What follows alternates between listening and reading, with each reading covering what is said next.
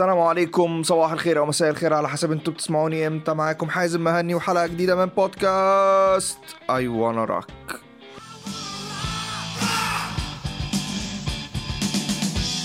إيه الأخبار؟ عاملين إيه؟ يا رب كده كله يكون تمام وتكونوا صامدين لسه ومستحملين. اوعوا تكونوا بتنزلوا يا جدعان عشان الواحد قاعد طول اليوم عمال إيه بي بيكلم نفسه في الحبسة. الصراحة أنا واحد من الناس اللي قاعد في البيت بقالي كتير الصراحة حتى بشتغل من البيت وما بنزلش غير يعني لو في حاجة بجيبها أو كده ف أنا مقدر أنا عارف فعلا إحساس إن كل واحد هيبقى عايز ينزل لأن أنا هموت وأنزل الصراحة بس يعني حاولوا تمسكوا نفسكوا كده. المهم النهاردة هنكمل رحلتنا تاني حلقة من حلقات السلسلة اللي إحنا شغالين فيها طول شهر رمضان وهي سلسلة بينك فلويد في الجزء اللي فات آه، لو ما سمعتش الحلقة اللي فاتت تجري دلوقتي حالا تسمعها عشان تعرف البداية كانت منين وتعرف الموضوع بدأ إزاي. ويا حبذا لو سمعت بقى الحلقة اللي قبلها اللي كان اسمها Progressive 101 لو أنت حابب تعرف أكتر كمان عن موسيقى ال progressive rock وال progressive metal الحلقة اللي فاتت اتكلمنا فيها عن بداية بينك فلويد ورحلتهم مع سيد بارت لحد ما وصلنا للمرحلة لما سيد بارت ساب بينك فلويد وبدلوه بال guitarist وال vocalist ديفيد جيلمر. النهاردة هنكمل رحلتنا دي. مهمة بينك فلويد ما كانتش سهلة خالص بعد ما سيد بارت مشي. الموضوع ما كانش إن هم يتخلصوا من حد مضايقهم أو مش مضايقهم بس يعني آه، موقف مسيرتهم نوعا ما وخلاص. لأ هم كانوا بيتخلصوا أو مش بيتخلصوا يعني بيتخلصوا دي كلمة مش لطيفة يعني. هم فقدوا الصراحة آه، فقدوا شخص كان هو اللي بيحركهم أصلا وهو اللي بيكتب المزيكا وهو اللي بيعمل كل حاجة. فمهمتهم بعد ما سيد بارت مشي كانت صعبة. و... وزادت صعوبتها كمان بعد ما ال managers بتوع ال band بيتر جانر وأندرو كينج سابوهم لأن هم كانوا شايفين إن مفيش حاجة اسمها بينك فلويد من غير سيد بارت وإن ال band هيفشل. وسط بقى كل المدعكة دي والبهدلة دي كان في واحد يا عيني غلبان مهمته بتزداد صعوبة بقى فوق الصعوبة دي وهو ديفيد جيلمر. ديفيد جيلمر بعد ما سيد بارت مشي بقى هو ال main vocalist وال main guitarist بتاع ال band. لكن هو ديفيد جيلمور طريقة لعبه كانت مختلفة تماما عن سيد بارت. أولا ثانيا ديفيد جيلمور ما كانش songwriter قوي. في البدايات في الأول ولحد حتى مرحلة تعتبر نوعا ما متقدمة يعني من آه، مسيرة بينك فلويد آه، ديفيد جيلمور ما كانش شخص songwriter يقدر يقعد يكتب أغنية كاملة وي... ويعرضها عليهم. لا بالعكس هو كان more إن هو بيحط melodies وبيحط harmonies وبيحط بيحط feelings و emotions فشيخة طبعا بال- بال- باللاينات الجيتار بتاعه بتنقل ال track في حتة تانية وبتاخد ال lyrics more real يعني. لكن في البداية كان إن هو يبدل سيد بارت كانت حاجة تقيلة عليه. وكان هو الصراحة بيحاول يتأقلم برضو مع طريقة لعبهم اللي كانت غريبة يعني غريبة على الناس كلها مش غريبة عليه هو بس لدرجة إن هو بيحكي ساعات إن هو كان بيبقى مكسوف من هما بيلعبوا live وكان ساعات ما بيبقاش فاهم أصلا إيه اللي بيحصل حواليه لدرجة إن هو بيدي ظهره للجمهور.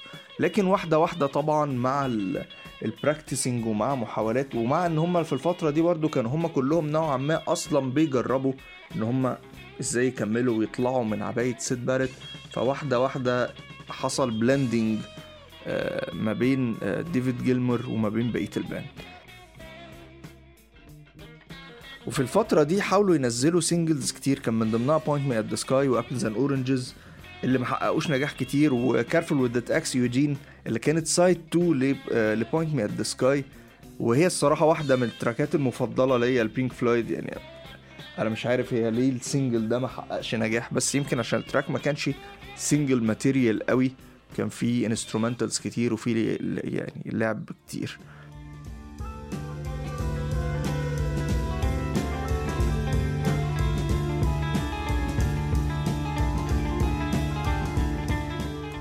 وبعد فشل ال singles دي قرروا إن هم خلاص مش هيركزوا بقى في موضوع إن هم يسجلوا singles ده.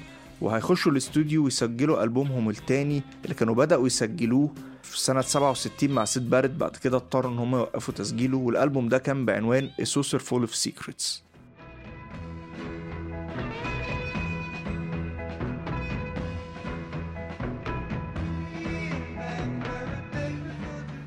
Saucerful of Secrets كان ألبوم نقدر نقول متنوع شوية بس في نفس الوقت هو يعني مربوط بنفس الثيم.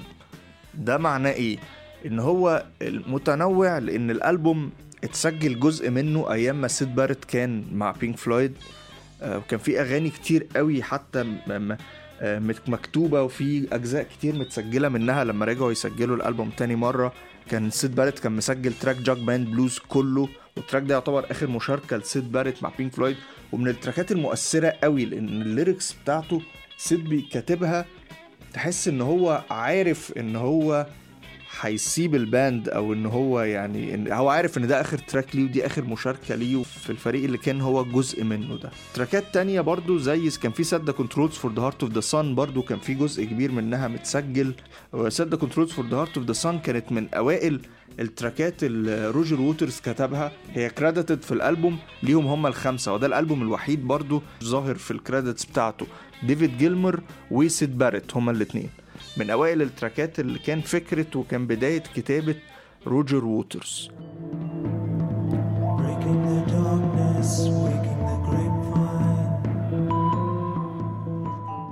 وال track ده كان كان سيد بارت already مسجل فيه لاينات جيتار وجيلمور لما رجع لما جه معاهم بقى بعد ما رجعوا الاستوديو بعد كده زود اللاينات دي وزود شوية لاينات في الألبوم. فعشان كده الألبوم آه، تحس إن هو زي ما بقول لك متنوع شوية لأن في مشاركات من سيد بارت في مشاركات من ديفيد جيلمر آه، في أول track كاتبه زي ما بنقول آه، روجر ووترز في track Corporal Clegg ال track ده اللي بيغني ال vocals فيه ال drummer نيك ميسون عشان كده بقولك إن هو متنوع لكن في نفس الوقت هو كانوا برضو بيتحركوا جوه الدايرة المرسومة دايرة ال psychedelic rock وال space rock اللي هم كانوا بيحاولوا يكملوها في ألبومهم التاني. البداية الهادية برضو للألبوم نوعا ما يعني ب track Let There Be More Light بتاخدك كده كأنك يعني إيه آه حد بيعمل لك تنويم مغناطيسي وبياخدك من إيدك على بقية الألبوم تكمله.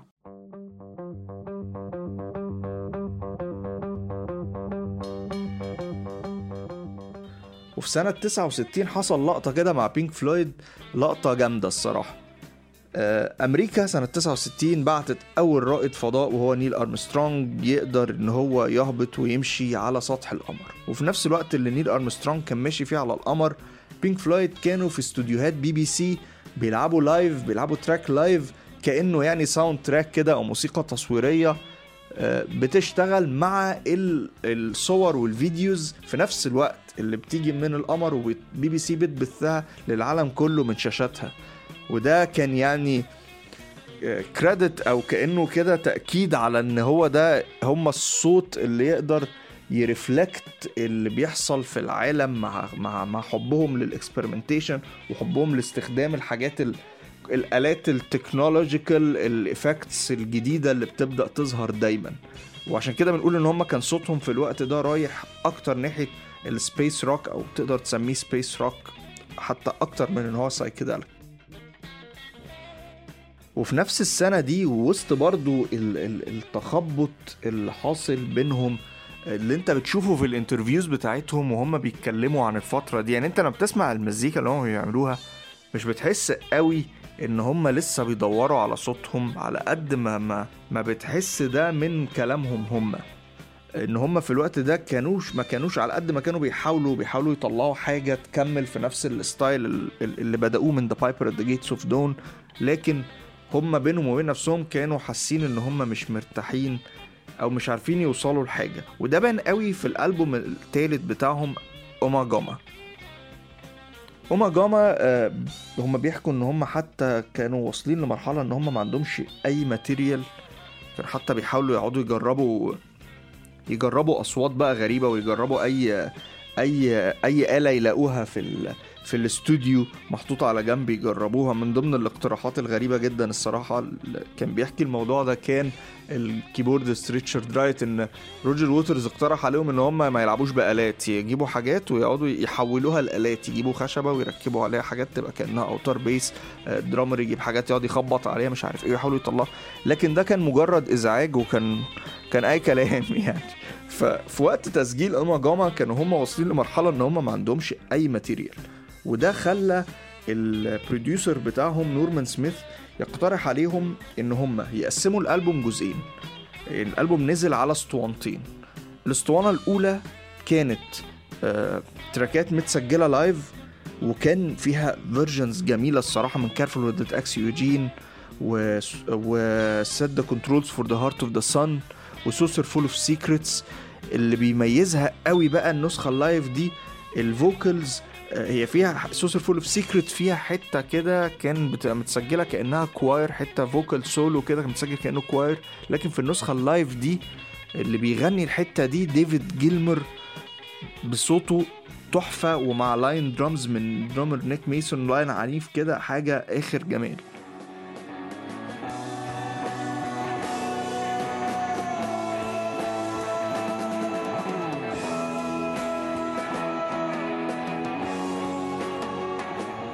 الجزء التاني بقى من الألبوم أو الأسطوانة التانية نورمان سميث اقترح عليهم إن هي تتقسم أربع أجزاء. وكل واحد فيهم ياخد جزء يألفه في الاستوديو اللي موجود عنده في البيت كأنه solo project ليه. ويألفه كله ويقفله وبس بقية الأعضاء هيساعدوا كل واحد فيهم إن هو على تسجيل الكلام ده عشان ينزل في الألبوم وفعلا تم كده وخدوا ده وسجلوا التراكات بتاعتهم. أنا احساسي ان هو ده خلى الالبوم مش مترابط وملوش ثيم واحد ماسكه بيه بما ان كل واحد فيهم بيتعامل مع حاجة بعيدة قوي. هتلاقي أول track مثلا اللي كان كاتبه ريتشارد رايت اسمه Sisyphus آه Sisyphus وهو آه حد في أسطورة إغريقية هو بالاسم بالعربي بتاعه سيزيف اللي هو كان يعني مش فاكر كان نايل إيه ولا عمل إيه فكان مش فاكر عاملة السودة اللي كان عملها. بس هو كان محكوم عليه تقريبا إن هو بيزق صخرة كده لحد فوق الجبل لحد قمة جبل وبعد كده الصخرة دي بتقوم جاية واخداه وقع بعد كده بيقعد يزقها تاني بعدين الصخرة بتتدحرج تقع وهكذا. عقاب عبثي من من من, من الحاجات بتاعت الأساطير ال ال اليونانية أعتقد يعني. فال track ده كان ريتشارد رايت هو اللي كاتبه زي ما بنقول كان classical music وهادي كده وحاجة آخر روقان. بعديه في ال track اللي هو أنا يا دوب هقول لكم اسمه بس كاتبه روجر ووترز. كان اسمه Several Species of Small Furry Animals Gathered Together in a Cave and Grooving with a Pict. أنا ما عنديش أدنى فكرة ده يعني إيه بس ده ال track اللي كان كاتبه روجر ووترز. هو هو track تاني كان كاتبه برضه ووترز كان اسمه Grantchester Meadows آه اللي كان فيه acoustic vibe شوية كان track acoustic شوية ده بعد ما انت بتسمع حاجة زي سيسيفس بتاعت ريتشارد رايت اللي هي كانت classical وكلها. Mellotron و...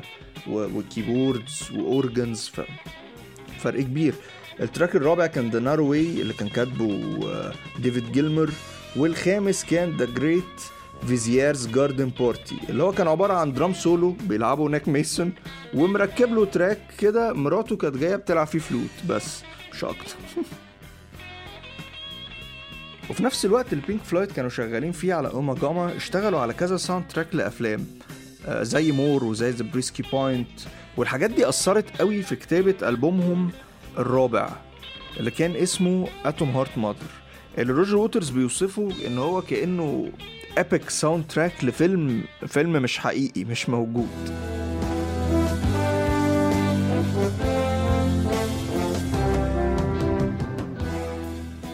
Atom Heart Mother كان حاصل فيه نفس التجربة بتاعت اوما جاما هو كان مقسوم جزئين الجزء الأول منه أو side 1 كان track واحد كبير بعنوان Atom Heart Mother والجزء التاني كان برضو متقسم كأنه أربع tracks أو أربع أجزاء. كل part بيلعبوا وكاتبوا واحد فيهم كأنه solo project ليه. نفس قصة اوما جاما Atom Heart Mother بقى خلينا نتكلم على ال side الأول منه. هو كان بداية تجربة إن هم يشتغلوا ب classical elements يعني بتسمع في الألبوم choirs وبتسمع آلات لا مؤاخذة نفخ و... والحاجة و... وآلات نحاسية و... و...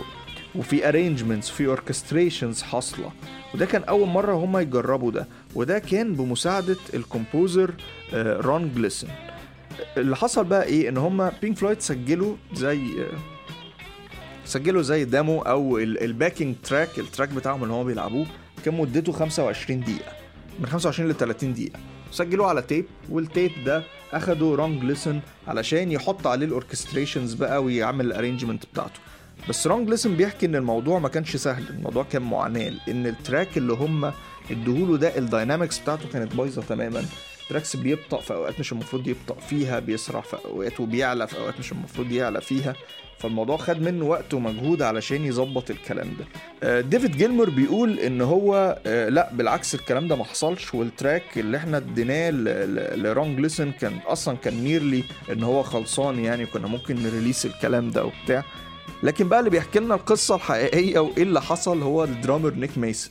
نيك ميسن بيحكي إن في الوقت ده استوديوهات EMI كانت بدأت تسجل ب technology جديدة وهي ال8 tracks إن هم يقدروا يسجلوا 8 tracks في نفس الوقت بدون ما يحتاجوا إن هم يمسحوا. قبل كده كانوا بيسجلوا 4 tracks وقبلها كمان كان في حاجة اسمها 2 tracks فهم كانوا لسه بادئين يسجلوا بال8 tracks ومع بداية التسجيل بال8 tracks كانوا بادئين يسجلوا ب tapes جديدة بأبعاد معينة كده وكانوا الناس في EMI مقتنعين إن هم لو قصوا ال tapes دي ال tapes هتبوظ فكان لازم آه، يجبروا ال band إن هو يسجل ال take بتاعته كلها بعد كده ياخدوها يعملوا لها mixing من غير ما ال band يوقف في النص من غير ما يحصل أي تقطيع أو قصقصة في ال tapes.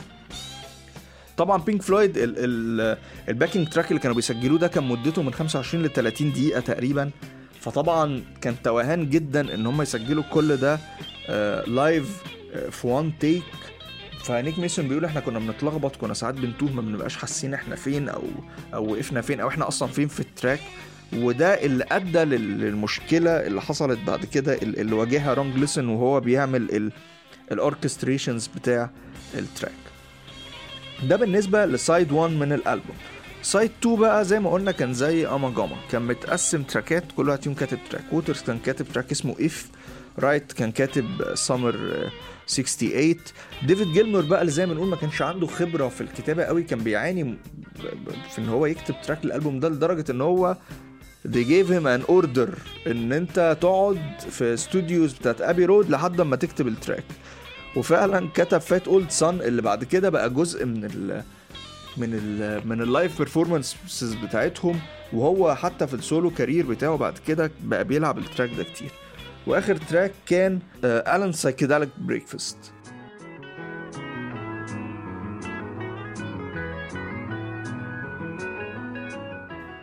Atom Heart Mother من الألبومات اللي اللي مش مفضلة خالص لل band انت بتسمع في ال interviews روجر ووترز كان بيقول ان هو لو اتعرض عليه مليون جنيه استرليني مش هيلعب الألبوم ده live والسخرية القدر الألبوم ده أول ألبوم ليهم وصل لل top charts في ال UK والجماهير كانت مرحبة بيه جدا يعني رغم إن ال band مش بيحبوه أو من الألبومات المكروهة بالنسبة لهم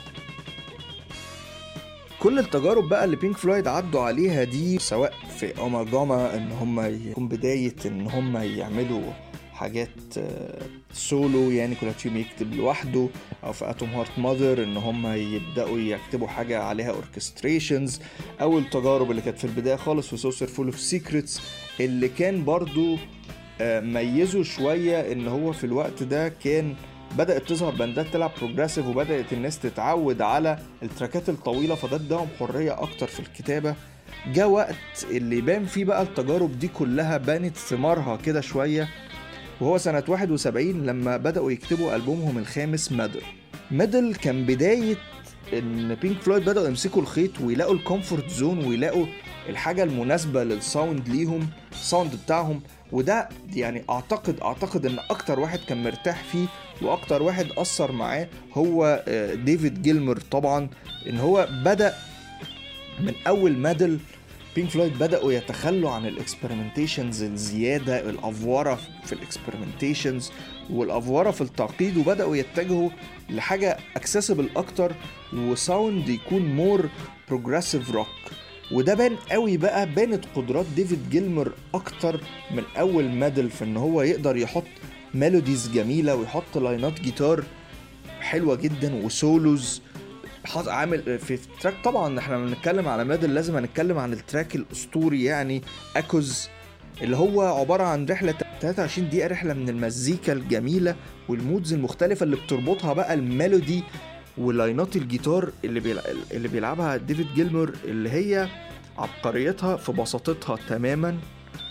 وبيربط ال track بقى برضو ال vocal harmonies اللي بيعملها جيلمور وريتشارد رايت مع بعض.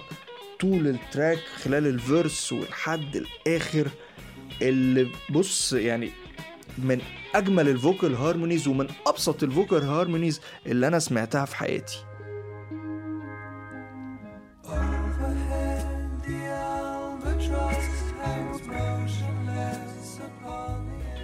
بعد تجربة Meddle بقى كانوا خلاص بينك فلويد جاهزين للانطلاق. وال... وللانطلاق بقى إيه مش للعالمية ده للانطلاق لل... للفضاء. إلى العالمية وما بعدها.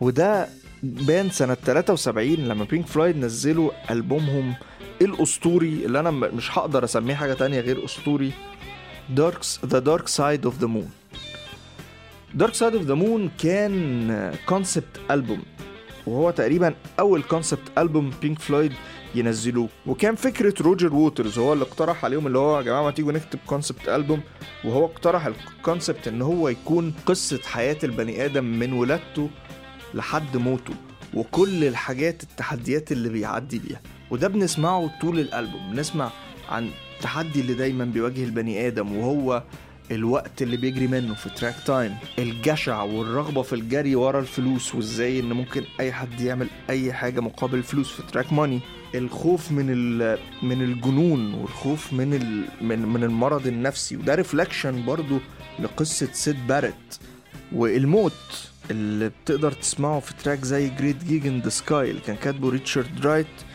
ومتسجل عليه solo vocals يعني مفيش lyrics لل track هو كله solo vocals ال vocalist كلير توري كانت مسجلاه وهي بتحكي إن هي لما راحت الاستوديو أصلا لما طلبوها إن بينك فلويد قالوا لها بينك فلويد بتسجل ألبوم وعايزينك تسجلي معاهم track راحت الاستوديو.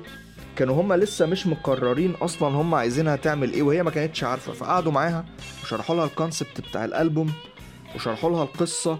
وبعدين بدأت تجرب تجرب تجرب لحد ما وصلت ل conclusion إن هي تحاول تستخدم تعتبر نفسها instrument تعتبر نفسها آلة.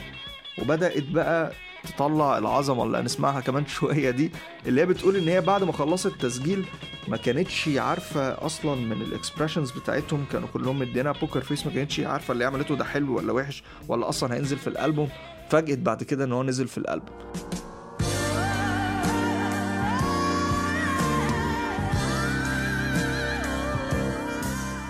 Dark Side of the Moon كان بكل بساطة كان ألبوم دارك زي ما بنقول بيحكي مخاوف البني آدم الحقيقية وده كان بيعكس ده أدى لنجاحه لأن هو كان بيعكس المزاج العام اللي كان موجود في العالم ساعتها. العالم كله كان خايف في بداية السبعينات من الحرب الباردة والحرب النووية وكان في حالة قلق عام وما شاء الله هي لسه موجودة يعني عندنا لحد دلوقتي.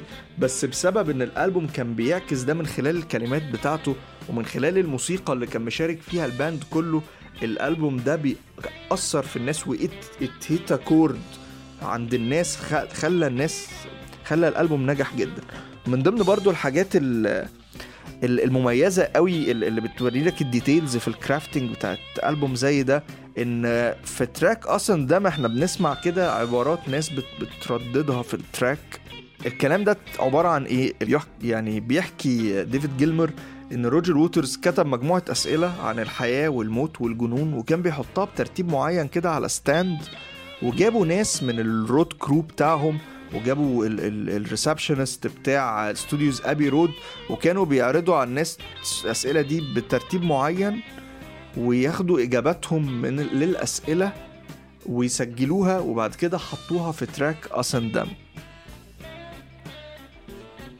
Dark Side of the Moon هو فعلا مش مبالغة إن الواحد يقول إن هو ألبوم عبقري لأن هو مبدئيا Dark Side of the Moon أول ألبوم ليهم يوصل ل number 1 في ال US charts وهو مصنف حسب مجلة رولينج ستونز إن هو ألبوم رقم واحد في ال list of the greatest progressive rock albums of all time وتاني في المبيعات في التاريخ بعد ألبوم Thriller لمايكل جاكسون. فطبعا زائد ال concept بتاعه اللي من أول ال cover أول ما تشوف ال cover ال cover غامض و simple لحد ما بتبدأ تسمع الكلمات وتمشي في الرحلة واحدة واحدة مع الألبوم آه، بتلاقي فعلا ال concept مترابط والألبوم مناسب جدا وحقيقي جدا.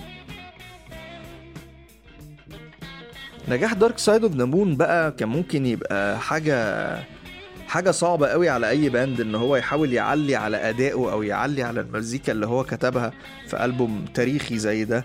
لكن بينك فلويد ما كانش ياكل معاهم الكلام ده. دخلوا بعديها الاستوديو وسجلوا ألبومهم السابع Wish You Were Here Wish You Were Here هو tribute ألبوم لسيد بارت سواء بالتراكات اللي بتتكلم عن شخصه أو التراكات اللي بتتكلم عن مبادئ هو نفسه كان بيحارب ضدها وكانت السبب أصلا في الموضوع اللي حصل له ده للأسف. تسمع تراكات زي Wish You Were Here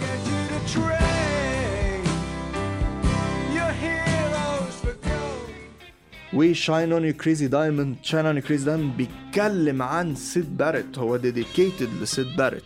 وأثناء تسجيل Shine On You Crazy Diamond في الاستوديو حصل حادثة غريبة جدا إن هما في الاستوديو واقفين لقوا واحد دخل عليهم وزنه زايد. كده وحلق حواجبه بالموس وحلق شعره. كانوش مميزين مين ده لحد ما شوية تركيز روجر ووترز ركز إن الشخص ده سيد بارت ودي كانت من أكتر اللحظات ال emotional ومن أكتر اللحظات المؤلمة بالنسبة لهم اللي خلتهم يفكروا في اللي هو وصل له وفي اللي هما ممكن يكونوا كانوا سبب فيه. في Wish You Were Here بتسمع تراكات زي Welcome to the Machine وزي Have a Cigar